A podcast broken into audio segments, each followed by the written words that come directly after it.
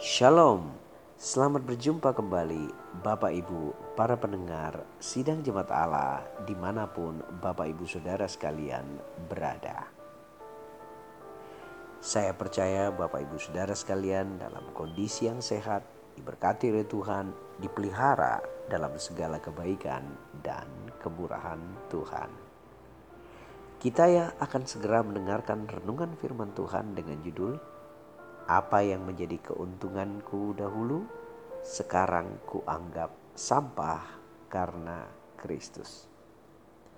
Teks kita terambil dalam Filipi pasal 3 ayat 7 dan 8. Tetapi apa yang dahulu merupakan keuntungan bagiku, sekarang kuanggap rugi karena Kristus. Malahan segala sesuatu kuanggap rugi karena pengenalan akan Kristus Yesus. Tuhanku lebih mulia daripada semuanya. Oleh karena dialah aku telah melepaskan semuanya itu dan menganggapnya sampah supaya aku memperoleh Kristus. Bapak Ibu para pendengar yang dikasih Tuhan, Bapak Ibu kita akan sama-sama belajar firman Tuhan tentang apakah yang dimaksudkan oleh Rasul Paulus, apa yang dulu merupakan keuntungan bagiku, sekarang kuanggap rugi. Tentunya kita perlu melihat Ternyata yang dimaksudkan oleh Rasul Paulus adalah segala sesuatu di masa lalunya ketika dia menaruh percaya pada hal-hal yang sifatnya lahiria, sifatnya duniawi, sifatnya bendawi, sifatnya fana. Apa saja hal itu? Dia berkata, disunat pada hari ke-8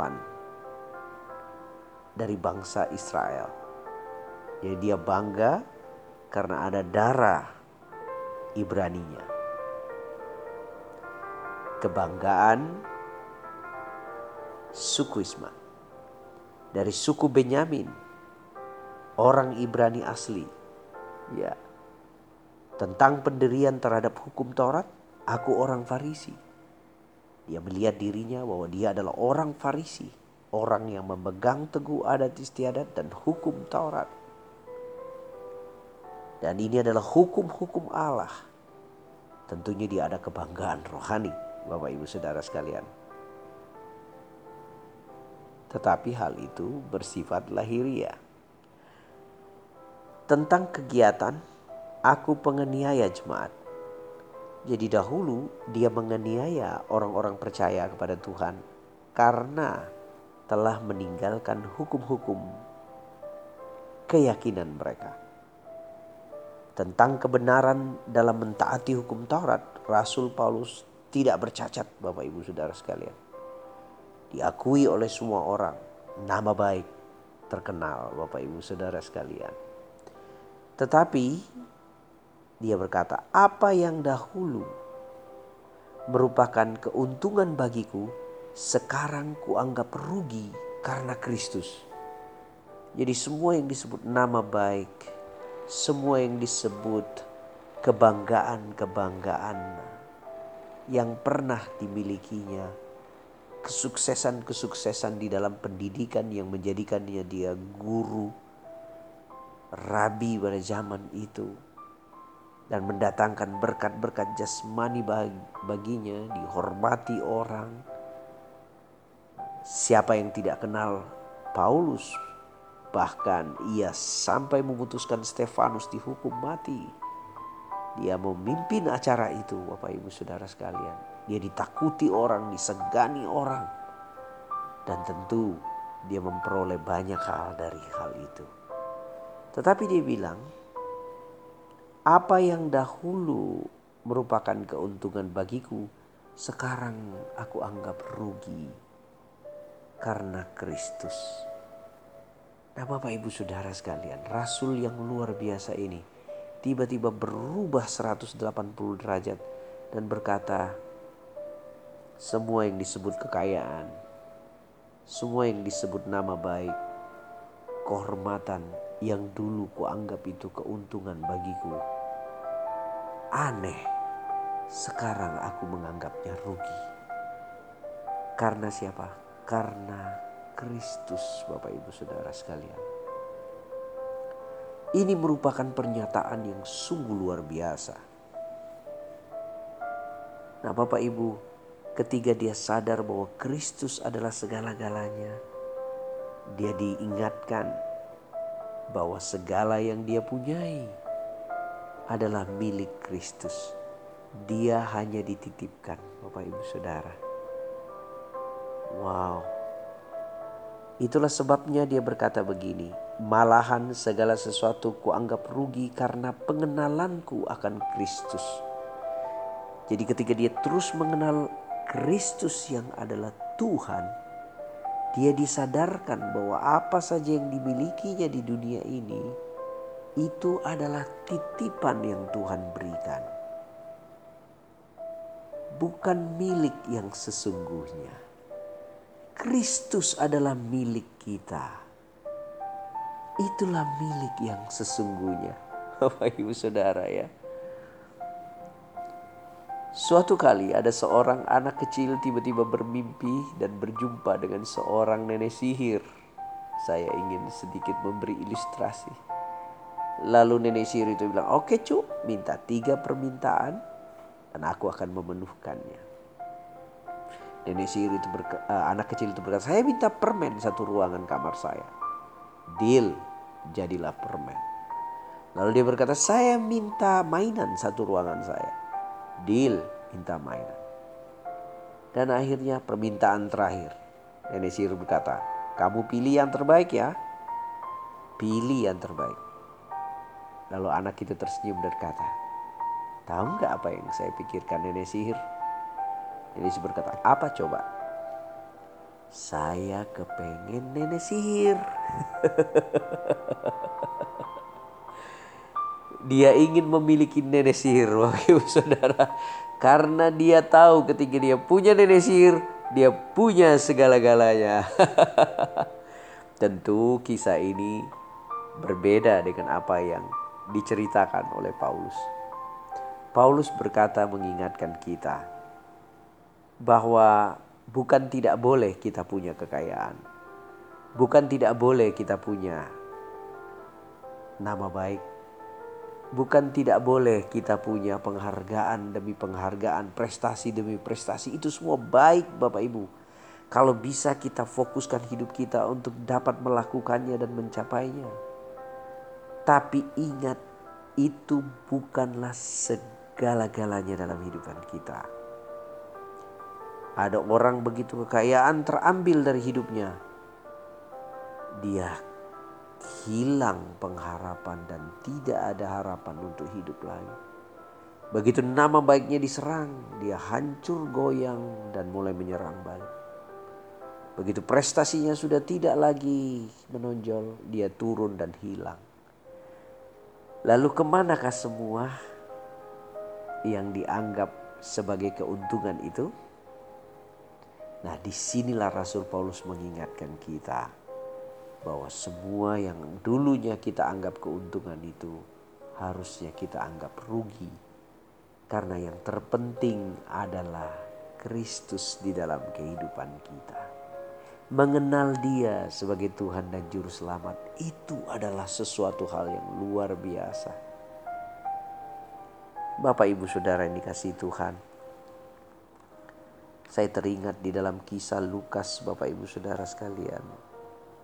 Situ Tuhan Yesus pernah berkata dan memberi perumpamaan.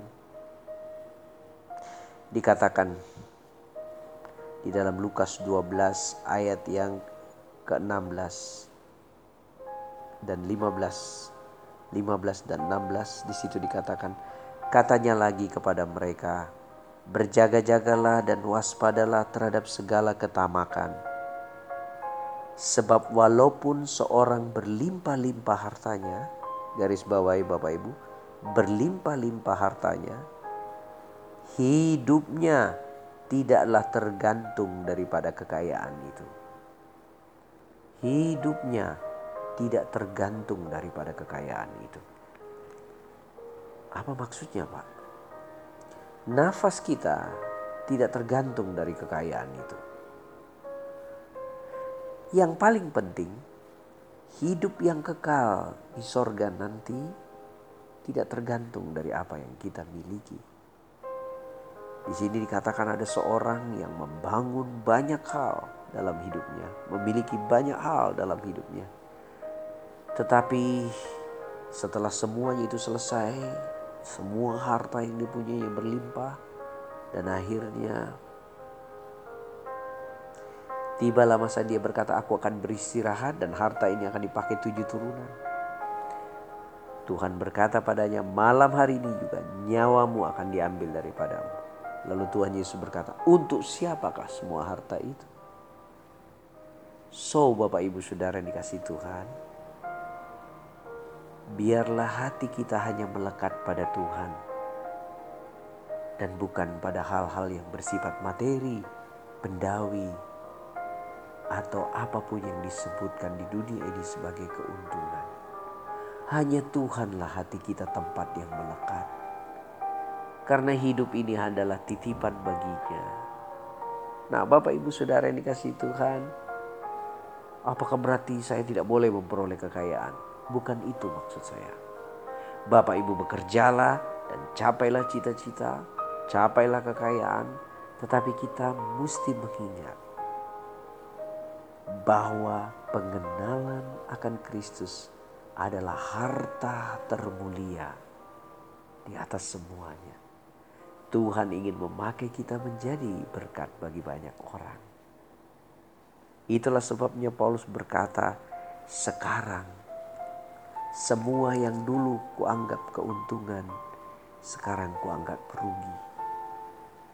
Karena ternyata mengenal Kristus adalah yang paling utama. Mengenal Tuhan kita dengan benar adalah hal yang tertinggi. Nah, Bapak Ibu Saudara sekalian, tidakkah Bapak Ibu bersyukur kalau Bapak Ibu diganjar kesugihan hari ini, diganjar berkat berlimpah hari ini, katakanlah terima kasih Tuhan buat titipan yang Engkau berikan. Semua ini hanyalah karena kemurahan-Mu. Semua ini adalah karena Engkau yang telah membawa aku dari posisi tidak ada menjadi ada dan menjadi berlimpah hingga hari ini. Aku bersyukur engkaulah yang memberi hikmat, engkaulah yang memberi kekuatan, engkaulah yang memelihara aku dan keluargaku sampai hari ini. Nah itulah yang disebut pengenalan yang benar. Bahwa semua yang ada pada kita sepenuhnya adalah milik Tuhan. Bapak Ibu, selamat sukses, selamat berhasil, selamat mencapai kemakmuran di dalam Tuhan.